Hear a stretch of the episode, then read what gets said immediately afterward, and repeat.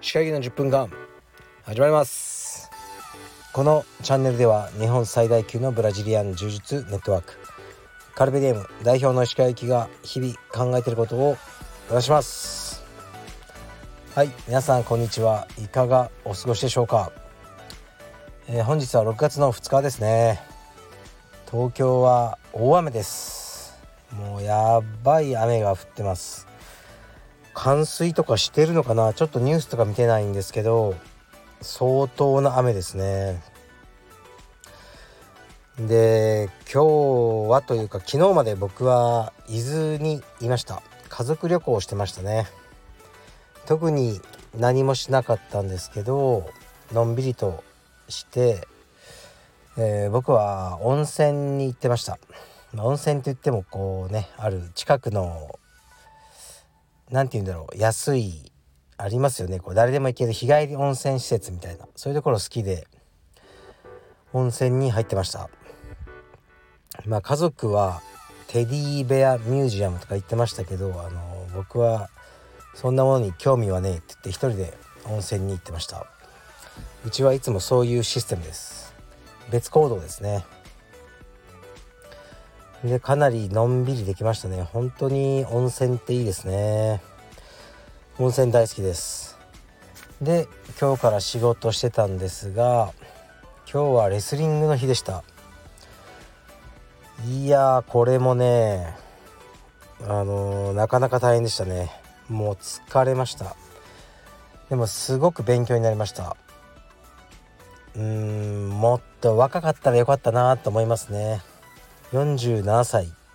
レスリングを学びたいけどもやっぱ体がついてこないって感じですね。体がついてこないです。だから技をこうねどんどん吸収する容器のね。受け皿がバケツぐらいあったらどんどん入ると思うんですけど技が。もうコーヒーカップぐらいしかないんですねその大きさが。受け入れる何て言うのかな受け入れる容量がもうないって感じですね。だから先生がたくさん教えてくださるんですけどなかなかね難しいって感じです。でも楽しんでますね。で先生はですねこないだなんと充実のグラップリングのクラスに来てくれて本当にアクシデントなんですけど汗で滑って手をついた時に肩をね脱臼されたんですよ。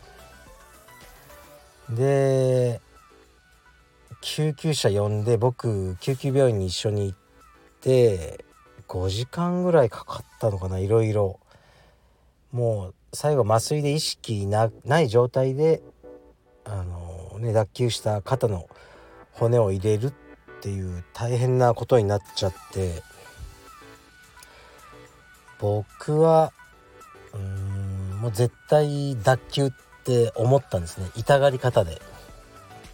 で偶然道場にお医者さんっていう人がいていやこれは、ね、肩の関節がどうと筋肉がどうとか言ったんですけど僕はそのお医者さんより詳しいわけじゃないけど怪我の場面には遭遇してきてるんでもうこれは絶対脱臼だなって、まあ、断言したんですけどやっぱ断、うん、その通りというか脱臼でしたね。完全脱臼で。ででそれ先週だからもうしばらく、ね、レスリングの練習もできないなって思ったんですけどもう今日から来てくださってまあ痛いと思うんですけどね。あの多分怪我してるのを見せるのが嫌なんでしょうね。手もつったりしないでなんなら片手であの飛行機投げで僕らを投げてましたね。大丈夫なんですかね。片手でも倒せるとよく言いますけどあれ本当だなと思いましたね。この人に片手今使えないけど普通にレスリングしたら絶対勝てないなって思いました。ありがたいです。そうやって一生懸命教えてくださってる先生がいるんで、まあ、頑張って学ぼうと思います。でお前はレスリングばっかりやって充実はどうなんだってね皆さん思ってると思うんですけどやります。もうねやりたいんですよ。もう、うん、明日ぐらいから、やろうやろうと思ってるんですけどね体がしんどいんですよね。でなかなかできてないんですけどあの充実もやろうと思います。レスリングでね体力がついてきたんでちょっと充実あの軽くできそうな気はしてるんですよね。だからやりますよ。やります。ね充実家です僕は。で 充実家ですって言ったそばからなんですけど今日の夕方も息子を連れてレスリング教室に行ってきました。でもう雨がやばい状態だったんですね。だけどあのー、行ってきました。でもう靴下の中もぐっしょり。もう T シャツもねもう全部なんすかねシャワー浴びたぐらいもう濡れちゃって僕も息子も。僕は白い T シャツ着てたんでもう乳首透けまくりおじさんの状態で電車に乗っていきました。もう本当ね不審者でしたね。で震えながら今日は息子のレスリングを見てましたけど今日はねすごく良かったですね。うん。何か彼の中で一つ大きな転機を迎えた気がしました。そういう瞬間って誰でもあると思うんですけど今日のあのー、ねうちの息子ゆうたは良かった気がします。この調子で頑張ってほしいですね。でも今日は帰ってきてなんかぐずって飯をね夕飯食わなかったので明日はスクワット200回。これはあのー、ね関係なくやらせようと思います。えー、っとレターに行きますね。はい。レターレター。いきます。鹿さんこんにちは。先日ネットフリックスのコナー・マクレガーのドキュメンタリーを見ました。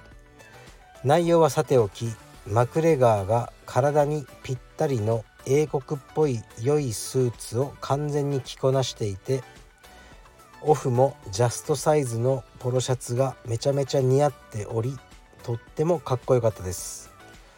鹿さんはポロシャツとか着られますか？今年の夏のファッションテーマがあればぜひ教えてください。はいありがとうございます。コナー・マクレガーのドキュメンタリーですか？見てないですね。ネットフリックスで出てるのは知ってましたけど僕あんまり好きじゃないですねコナー・マクレガーは。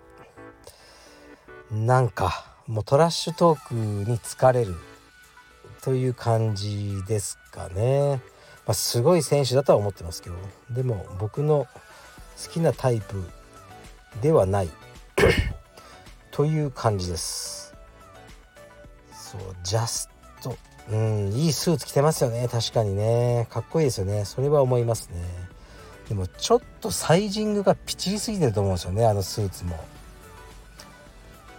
うんなんかちょっと怪しい不動産屋の若いお兄さんとかがやたらピチッとしたの着てますよね。襟大きめの着て。そういう感じに見えてしまいます。でジャストサイズのポロシャツがめちゃくちゃ似合っておりとてもかっこよかったです。石川さんはポロシャツとか着られますか？ポロシャツは着ないですかねほとんど。なんか難しいですあれは。あのー、着るのが難しいなポロシャツ着るなら最近はあのアロハシャツを着てます。はい。アロハシャツの方が涼しいなって思ってますね。であまり体にこうジャストなのをあのまあ僕もね若い頃は着てました。認めます。筋肉を見せたかったです。でももうねちょっとあまりピチッとしたのを着てるマッチョなお兄さんを街で見るとうんなんか暑苦しいなって思っちゃいますね。もう分かったよ。見たよお前の筋肉。見たからと思います。だからそういうファッションは僕はもうしてないですね。今年の夏のファッションテーマがあれば是非教えてください。今年の夏のファッションテーマはズバリ節約です。もうねお金がないんですよ。だからあの服にねお金はあまりかけない。それでいこうと思います。もう安くいきます。それがテーマです。お金がありません。だからね最近もねあの、まあアロハシャツはそんな高いのは着てないですね僕は。でもおこれいいなっていうアロハシャツがあったんです。バレンチノです。バレンチノのアロハシャツ。価格が21万ぐらいですねシルクで。これはいい。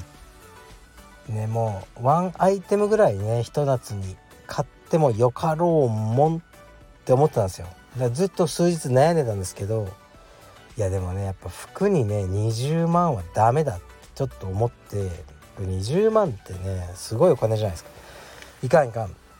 でもちょっと悩む気持ちもあったけど今それをここでねこうやって言ったことによってもうあの切れなくします自分を。これで僕バレンチノのあのアロハ着てたらもう笑われるじゃないですか。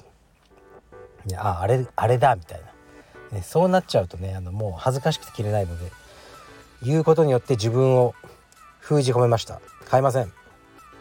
もう T シャツと短パンでこの夏は過ごそうと思ってます。はい。節約します。電気代もねすごく上がりますしね。なかなか大変なんですよ。本当に道場経営っていうのも。一進一退ですね。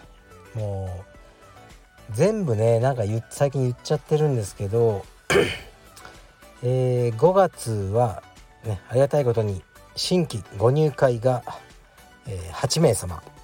しかし、えー、ね、大会または移籍が、えー、5名様。ということでプラス3という報告を受けました。昨日ぐらいに。だから青山道場の現ねあの全会員数は今293らしいです。300にねもうあと7人ですね。7人。行きたい。行きたい。まだ行ったことがないこの300人到達したいなって思ってますね。到達したい。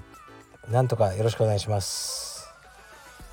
うんなんか昔はこういうね道場ねメンバー数とかほとんど言う人いなかったと思いますね。